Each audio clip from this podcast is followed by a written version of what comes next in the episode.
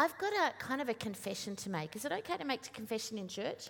I know we're not that kind of church, but, you know, it, it kind of works for me. I have a kind of an addiction. I don't really say it's an addiction because I could probably do without it if I really, really, really, really have to, but I choose not to. It's just brought joy. And it's not coffee, although that's another one, but that's for another time. And what I found is that in society that this addiction is kind of becoming less fashionable. It used to be that everywhere you went, people participated and, you know, you had things on tables that you were able to do. But now it's kind of like a bit of a secret little organisation. And my addiction is to this thing called salt. You know, and so I often carry, I know I travel a lot, I carry two things when I travel, three things. Coffee bags, because, you know, you never know. Uh, salt. Um, and what's the third thing I carry? Oh, that's right, little packets of Vegemite, just to kind of make you feel at home. And you might think salt. You know, salt's got a bad rap lately because people kind of think, oh, well, you know, it's bad for this and it's bad for that. The truth is, it's the excess of it that's bad. It's the excess of anything. And in our Western world, we often go to excess in things. But salt is essential for life in general. And it's one of a human's basic tastes. It's one of the, the first seasonings, an important method of preserving food. You know, when this was written, which the scripture we're going to read about the fact that, that you are salt and you need to be more salty. When that was first written, salt was an incredibly valuable resource because without it, food wouldn't be preserved. Without it, there would be a, a breakdown of the way that people could live. It was a way that uh, that worked against disease and worked against decay. Do you know that salt is one of our first tastes? It's one of the first tastes that we have. It's so important to our taste. And I was I was reading that recently. I was preparing this this week, and I, I realised that scripture, you know that scripture that says, I taste and see that the Lord is good? I thought, I bet that was written uh, uh, with, with salt in mind. That when you taste something and there's salt in it, it tastes better. It adds the flavour. It doesn't overpower. It adds to what's already there. I want to ask you today, are you salty? I needed to say all that first because I didn't want you to feel intimidated that salt is bad. I'm talking about salt being valuable and good. Only about eight percent of salt is actually used for food. The rest of it is in water and in preservation and all sorts of other things that make our world work. Back in Matthew chapter five and verse thirteen, Jesus put it this way, you are the salt of the earth. But what good is salt if it has lost its flavour? Can you make it useful again? It will be thrown out and trampled underfoot as worthless. You are the light of the world. Could you just turn to someone next to you and say, you are the light of the world. You, you, you. Are you allowed to do that in church here? I'm only here today, so, you know, if you get in trouble, don't worry about it. You are the light of the world, like a city on a mountain, glowing in the night for all to see. Don't hide your light under a basket. Instead, put it on a stand and let it shine for all. In the same way, let your good deeds shine out for all to see, so everyone will praise your heavenly Father. Are you salty? Are you bringing flavour and preservation into the lives of those around you? Are you salt that somehow your presence makes a difference? My husband and I, quite a few years ago, realised that we hung out a lot with Christians. And that's fine, they're, they're quite nice people, probably going to spend eternity with them. But we realised that in our circles, he was running a company at the time, and we were involved in different things where we had quite a few friends who weren't of faith, but every one of them had heard. Every one of them we'd been able to share our faith with, we'd invited them to things, and we were kind of at a bit of an impasse. You know, it was just a, a situation where, where there was a bit of a saturation time. So we decided to join a business organisation. At the time, we could have joined a Christmas Christian one, and I'm not against um, business organisations that have a faith-based. I think they do a great work. But we decided to join a secular one because we wanted to start engaging people, and it was challenging. I remember the first time that we went to this place, this, this amazing, amazing house in Melbourne, and there was all of these people, there was about seventy people there um, in a particular area of Melbourne, and my husband introduced himself and he said, I'm John, I've got this kind of business, I've bought the business, I'm running the business, and my plan is to sell the business and harvest it, and everybody went, okay, fine, that's what you do. And he said, this is my wife, and she's a minister. And straight away, half the room decided never to speak to me.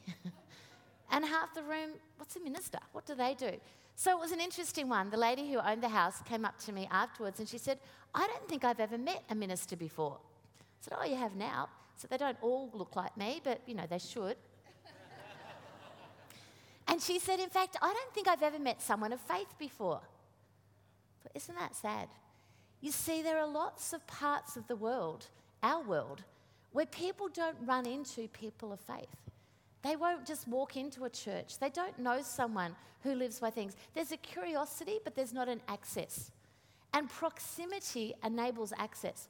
We've been in that group now for a long, long time. We're in a small group. I'm in a small group with um, some business people. My husband's in a small group with some business people. And, and we share for three or four hours about all sorts of challenges and had opportunity to share with them and pray with them and all that sort of thing. Um, but not one of them have ever come to church. And you know, about two years ago, I got a bit annoyed. Not with them, well, kind of with them. I sort of said, you know, God, I'm spending all my time with these people, and I'm just not sure they deserve me. You know, if I'd spent this much time with other people, there'd be huge transformation. And I've been spending time with these people, and da-da-da-da. And, you know, I just think I'm ready to quit and get a better group. I felt the Holy Spirit whisper. I generally know it's the Holy Spirit for a few reasons. He lifts up Jesus. He speaks according to the word. But the other is he says things I would never think of myself. And so I felt this prompting. You're the only person in the world praying for them. Oof. That's a responsibility. So I thought, okay, I better keep on going. I better keep on going. And maybe because, you know, God had heard my cry, but certainly because he's so gracious. A couple of weeks later, one of the ladies in my group was talking to me, and she said, you know, her husband was actually in my husband's group, and so they're, they're from um, a Jewish background. And, you know, they said, look, it's really interesting. We can't discuss what is said in these groups because it's confidential. But what we both talked about was when you're, when you or John are in the group, the group is different. I said, yeah, because we talk too much. She said, no, no, no, it's somehow more spiritual. We all feel more spiritual when you're there. It's kind of like, we can't really describe it, but it's kind of like, it's more, there's more like God is there. And she said, you know, when you've come, we've been we've been to synagogue quite a bit for various bar mitzvahs and things. And she said, when you are there, it's kind of like, like more spiritual. You un, you know, you understand what's being read, and you just explain to us what it's about and explain the stories. It's like, yes, they're quite important. And and and she goes, there's a spiritual dimension, and we really like that. And we had dinner with a few people and, you know, just talking about the differences. I said, you know, Judaism, Christianity, we're exactly the same. We only diverged a couple of thousand years ago. But the core of what we do is the same. But it's just that we think Jesus is the Messiah. And we just had this whole discussion and conversation. You know, we are called to be salt. We are called to be seasoning. That doesn't mean that we stand up at a soapbox every day at work. Give it a shot if you want to. But it means that there should be a spiritual and a different dimension to wherever we are, because we are carrying the presence of God. We get used to the presence of God in our life, but most people don't have it. We had a um, we had a, a birthday party for my husband quite a while now ago now, and he invited his tax accountant. Why not? And so we had everyone there, and you know we just kind of said grace before we had food. You know how you do? You get you know. whoever looks like the oldest Christian or whatever, um, and you get them to say grace and you move on. So he rang up John that week and said, can I come and talk to you um, about the party? We're like, okay, yeah, what was so bad about it? So they came along and we had dinner and they said, tell us about the prayer. And we're like, we couldn't really remember that. I said, was there a prayer? Yeah, yeah, you called it grace. You know, you sort of prayed over the food. Oh, yeah, yeah, yeah. And they they could quote pretty much line after line what that person had prayed. I couldn't even remember who said grace. I couldn't remember what was prayed. But they, they said it, it was like that person actually knew God. It was like they actually connected. It was, and they it just stood out to them. They said, we've never been in a party with a spiritual dimension before. That's just being salt, isn't it? That's just living your life and seasoning those around. There's a whole lot of stories with that guy because he's on a faith journey, but I'll give you one more because it's funny. He's our tax accountant, and so he works for one of those, you know, big chartered people. And so they have a team of people that do their tax. And so a couple of these young guys, well, girls, I don't know who they were, were obviously laughing about what we do with our money. And, um, you know, they were going through, oh, look what they do with this, and look at that, oh, you know, they thought it was very funny, which is lovely, just a source of amusement. And he came in and he got angry. And he said, why are you laughing about what these clients do with their money?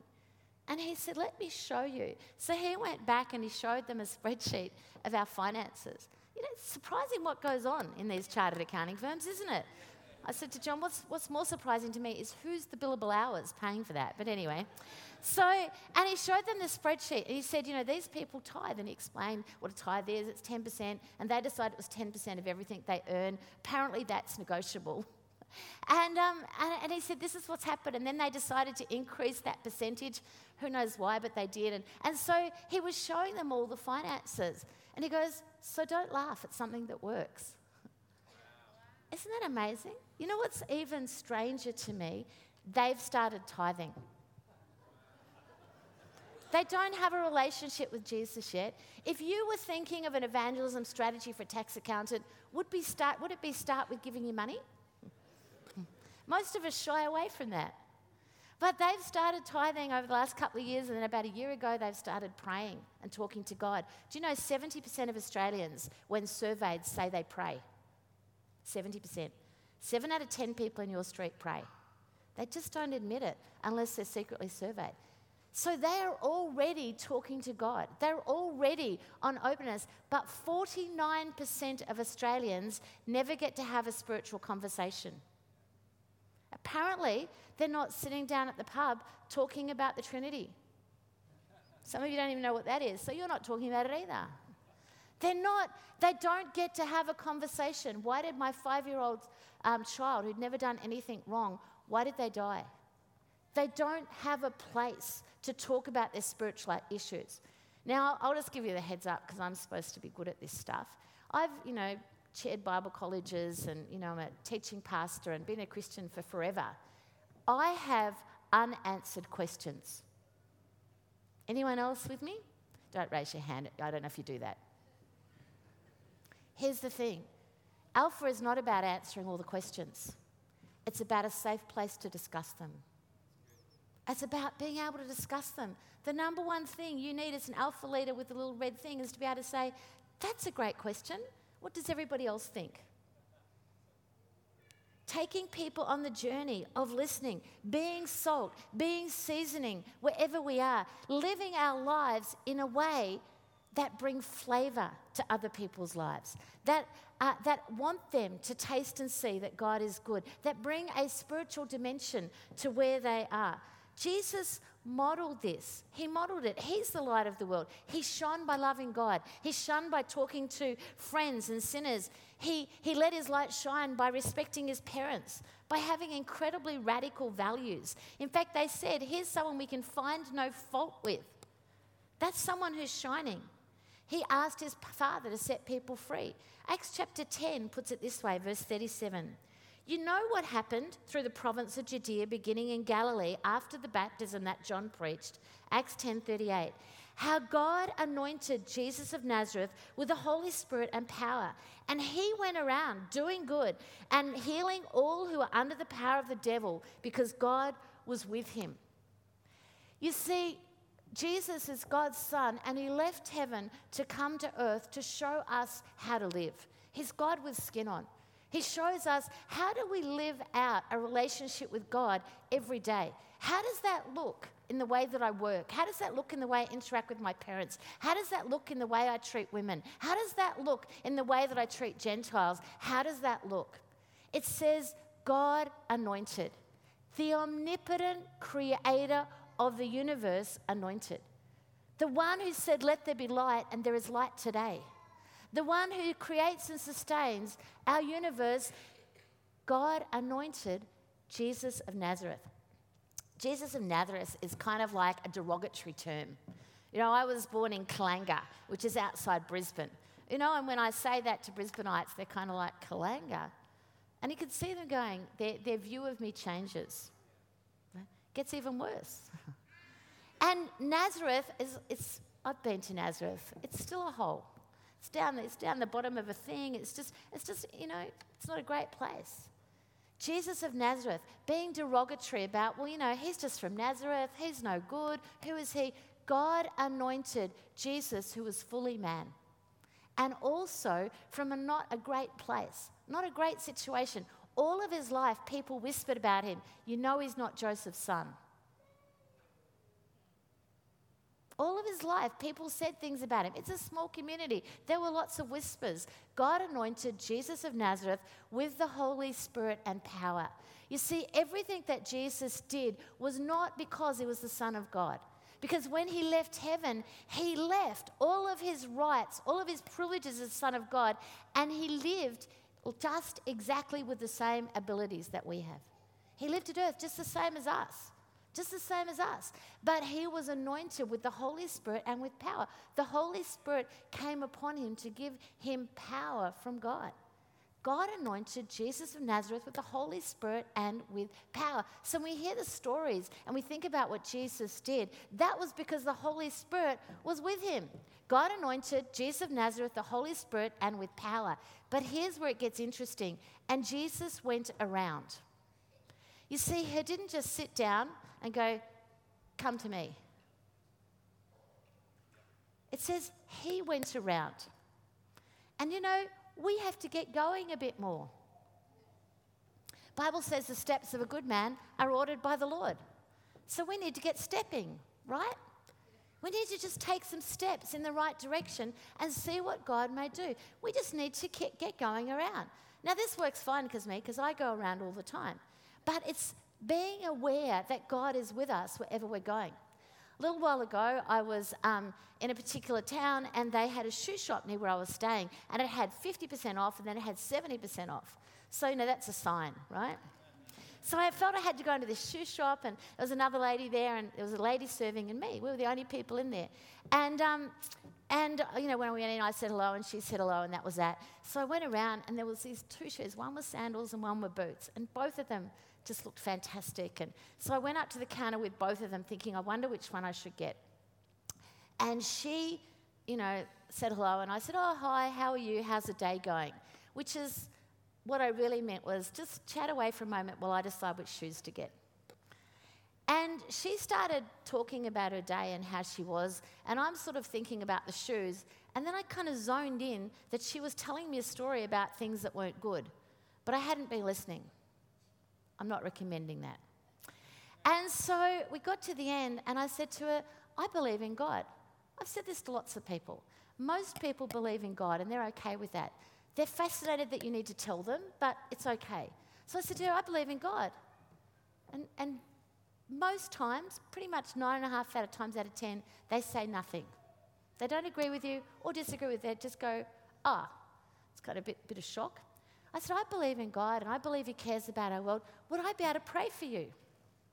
I would pray for people multiple times a week in various places. Some of them are Christian, but most aren't. And so she said, sure. I've only ever once had someone said, no, you can't pray for me. And it was at an Alpha in Brisbane. Can you believe it? We're in a church, we're doing Alpha. I, I felt like saying, hang on, I'm really good at this. I went, no worries. We just, we go at people's speed. So when I, you always ask, can I pray for you? And she said, actually, no. I said, no worries. If you want prayer later on, let me know. And moved on. But that's the only time I've ever had someone say no. Mostly they go, uh, yes. So she said, ah, uh, yes. I said, great. Now here's what they assume. They assume I'm going to go away somewhere and pray. They'd be wrong. Because if I go away and pray, I forget. You always pray. So I just leaned over the counter. Now I've found between the wrist and the elbow, that's a very, in most cultures, it's a very acceptable place to touch people. Okay, so I just leaned over the counter and just touched her arm like this. I keep my eyes open. I've found that if they're going to call security, it's helpful. Supermarkets are the worst because you have to pray really fast prayers um, because there's people in the queue behind you who are kind of trying to work out what's happening. Anyway, so I put my arm on her arm, and I just, the reason is, Jesus so often was moved com- with compassion, and he touched people. You carry the presence of God. Someone introduced me to their Reiki master recently, you know, at a coffee shop. And I just put my hand on his shoulder and said, "Great to meet you." And he ran. And I said, "What's that?"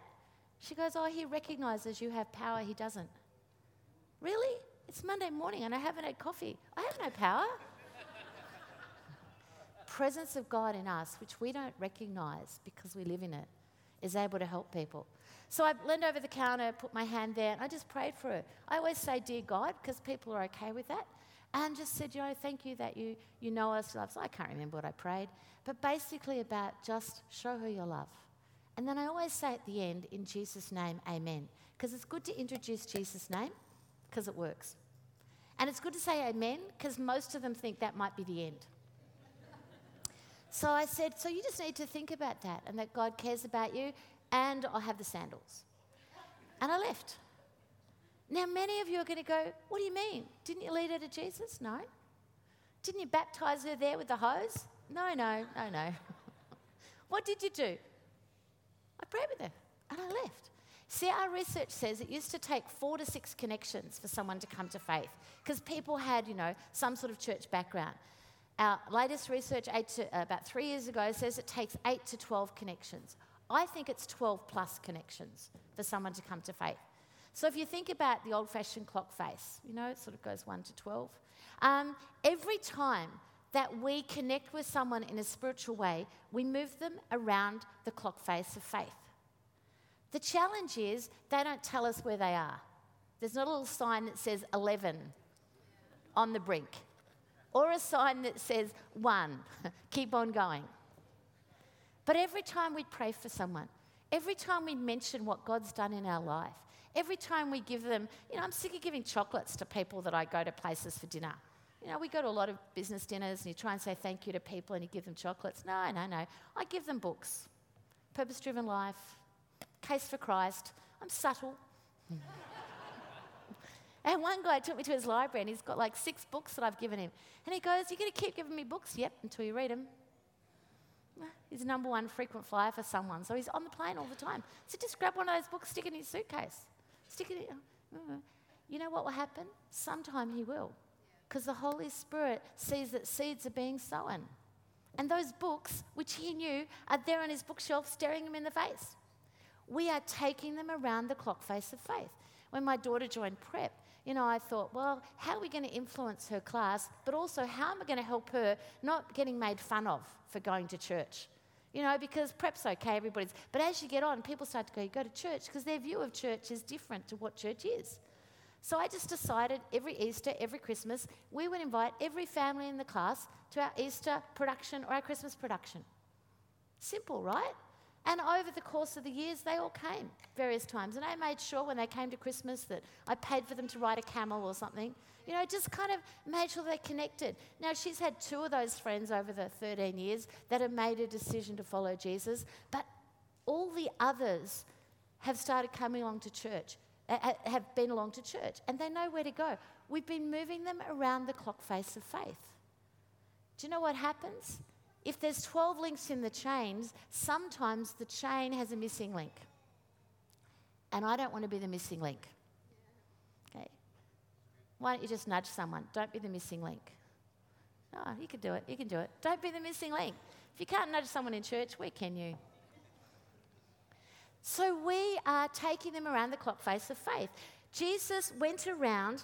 I'm back to that scripture. He went around. He went around. He went to where people were. And what does it say he did? Doing good. Doing good.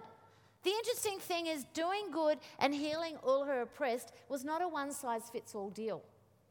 My favourite one, because I don't really like cooking, is he said to a guy on a tree, "Come on down, I'm coming to your place for dinner."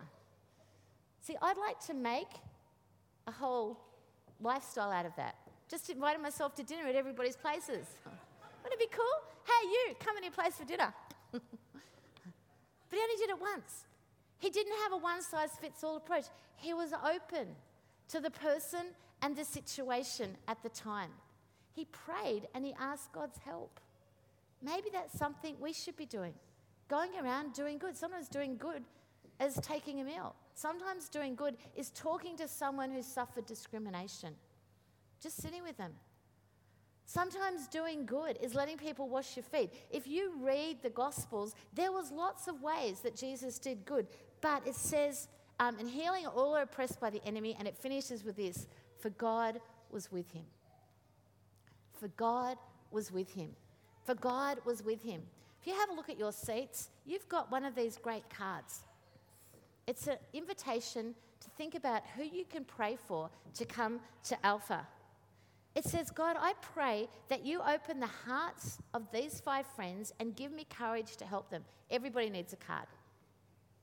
Everyone got a card? Got a card? Got a card? Got a card? That's a start. It's a good start. God was with him. God was with him. God was with him. But here's the thing. Jesus was the light of the world, and then he said, you are the light of the world.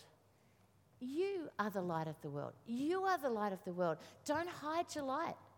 Let it be open for people to see. Now, that doesn't mean you go around shining in everybody's face. You know, it's a bit daunting when people come and put a torch in your eyes. Have you found that? If you kind of got, you know, one of those big spotlights and stuck it in the face of everybody at work and said, turn or burn, that's a one-shot wonder. You know? But being a light is allowing your light to shine, just to be who you are, but at some point crossing the line and inviting. At some point, crossing the line. My brother's not following Jesus yet. And so for years, for years, we felt God say to us, just love him. We didn't talk to him about God. We didn't talk to him about faith. We just loved him because his life was a bit of a mess. And there was a time when I felt the Holy Spirit saying, you just need to talk to him again about God. And it was really hard. Because you've got years of, you have your faith and I'll have mine. You know, we've sort of agreed to disagree. We get to a place of, oh, well, that's for you, but not for me. And at some point, as we pray and ask God, we have to be prepared to cross the line. We have to be prepared just to kind of start talking about God. Start talking about him. Start talking about him. In this in this group that I'm with, one of the ladies is an atheist. And, you know, I just talk about prayer and talk about faith. In fact, you know, we have these gatherings um, and they used to get people in to do meditation. I thought, no, no. I said, no, no, I'm an expert on meditation. I'll do that. They said, what, what are you trained in? I said, oh, I've been trained all my life. So I just took over the meditation because I couldn't bear the other one. And so we started to say, how do we bring light? So, you know, close your eyes. Think about nothing if you have to.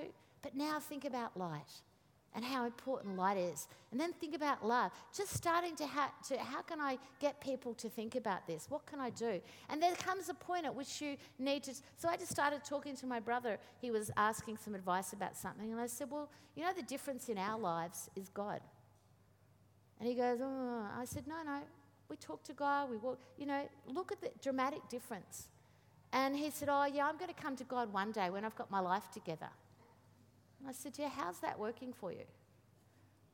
You have to cross the line to start talking about something. Now, we have to cross the line to start inviting someone to Alpha. So what you do is you pray. Say, God, who are five people that I just need to reach out? So you can actually write down five names as they come to you if you want. I generally write down easy people, people I think, yeah, they might be interested. I'd often put, you know, five is m- much nicer than me. Um, I generally put down a few people that I know will never come, because I may as well move them around the clock face of faith. And then I put down some random people, you know, my barista, who I have a great relationship with, but I don't know their name. But I walk in and grunt, and he knows to get a flat white. And then I have a couple of sips and say hello. And we kind of, people, and we start praying for them. And we start to say, God, help me to invite. Now, people say, how should I invite? I don't know. But my suggestion is this, do something. Do something. You know, I wanted to invite all of my, when we moved into a new street, and we, it was a, this is years ago, it was a bit of a gated community, and, you know, no one talked to each other. Like, they just sort of quickly drove in, shut their gates. So I thought, what can I do in this street? So I wrote a letter saying, hi, I'm Melinda, I'm from number twelve. I'm the chaplain of the street. So if you need anything, if you need any spiritual advice, if you need this or if you need that. And so I just sent a letter, put everyone, put my phone number down, and, and not that long after that, we had the Christmas party, and everyone's together. I said, oh, hi, Melinda. Oh, you're our chaplain. Yeah, yeah. That's fantastic that our street has a chaplain. I said, I know. The competition was tough, but I got the job. No one else was applying. How hard is it? You see, you find ways to open up connection. You find ways to have the conversation. One of the guys I had on my list was a business guy who I didn't really know much. He's from that organisation we joined. So I made, and I just thought, I'm just going to invite him. You know, because, you know, he's probably sick of it. He heads up a football club. You know, how boring can that be? So I thought he probably needs Jesus. So I made an appointment to see him at his office, and I practiced. Practice invitation. The number one reason people don't invite someone is they're afraid of rejection. They think someone might say no. So you just have to get ready for the no. So I worked out, if he said no, no worries, it's on another time, I'll tell you. If he said maybe, I'll go, great, if you've got any questions, let me know. I had no response to yes, because he wouldn't say yes. I'm still moving around the clock face of faith. So I sat there, and here was my rehearsal. I said, Simon, would you like to come to Alpha? Now, you might think that's not much of a rehearsal, but normally I say, well, I invite like this. Hey, Simon, if you want to, would you like to come to Alpha? It's kind of a place where you have some food, you chat, you all get together. It's every week, but you can just come one week at a time. I'll happily come with you. If you don't come, it's okay. I'll still like you. We can still be friends. At the end of it, he's exhausted. He's not sure what I've asked. I'm not sure what I've asked. Would you like to come to Alpha? And then here's the thing that's a God thing. I shut up. I just waited. He said, Alpha, Alpha, Alpha. I still shut up. You might not think that's amazing, but that's a miracle right there. And he said, is that that little man holding a question mark? I said it was, but now we just got the question mark. We've got rid of the men. He said, I've seen that all around the world and wondered how I could come. Oh. Okay then. You see, our responsibility is the invitation. The Holy Spirit's is the acceptance. Jesus went around doing good and healing all who are oppressed by the enemy, for God was with him. God was with him. God was with him. God was with him. God is with you. When you're at work, when you're at home, are you letting your light shine?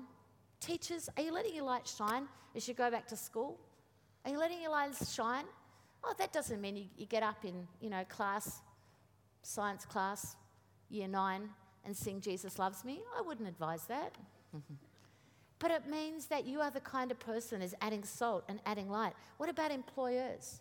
You know, are you salt and light? Are you letting your light shine? My husband ran a company. He bought a company, ran a company, sold a company. Now he's on the boards of companies helping other people grow their businesses.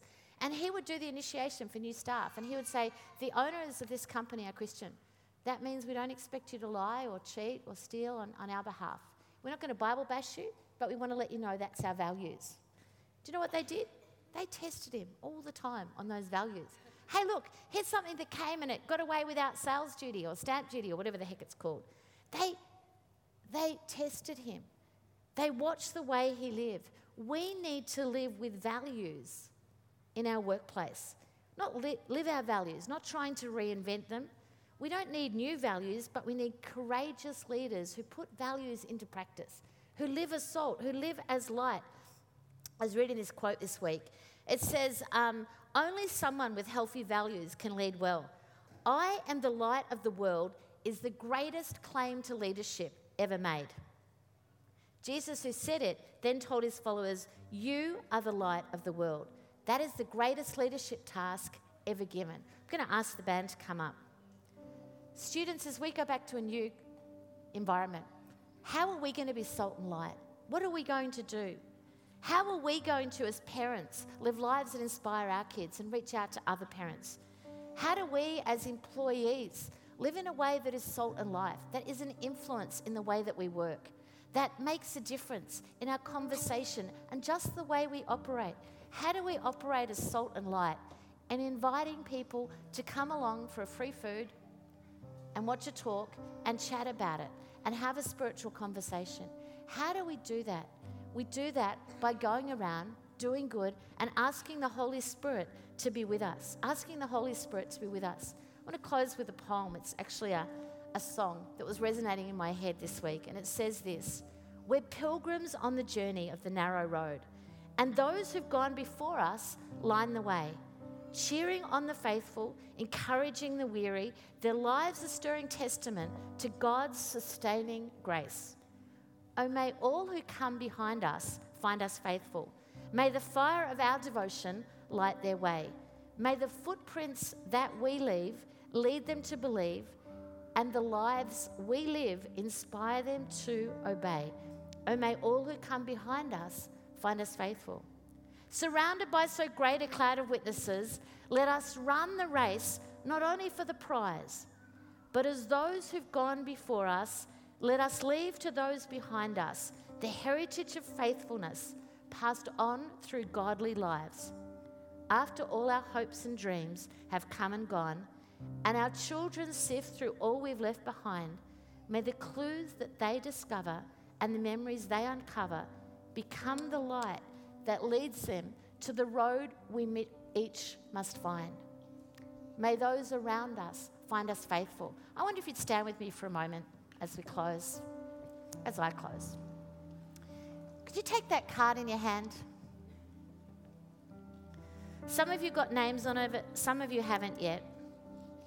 I encourage you, try and take it away and put some names on there, that we might be salt and light to these people, that we might go around and do good and help move them around the clock face of faith. We'll take those cards in your hands.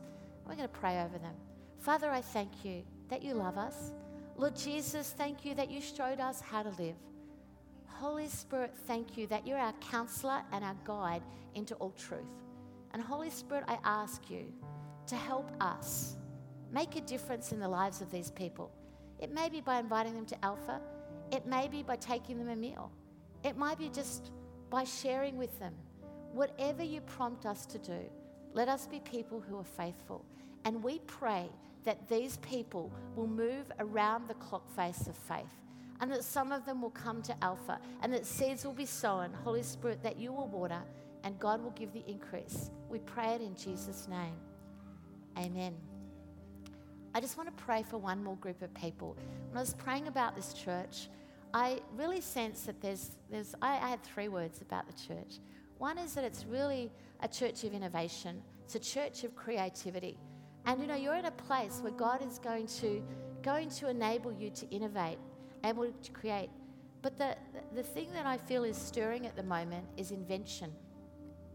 That there are people in this place, and God has put on your heart some things to invent. Perhaps you've tried in the past and it's coming back to you. Perhaps you've never thought about that. The board chair of Alpha, thirty-something years ago, was sitting in a service and got an idea about how to get rid of hospital sharps. Now, I don't normally sit in church thinking about that.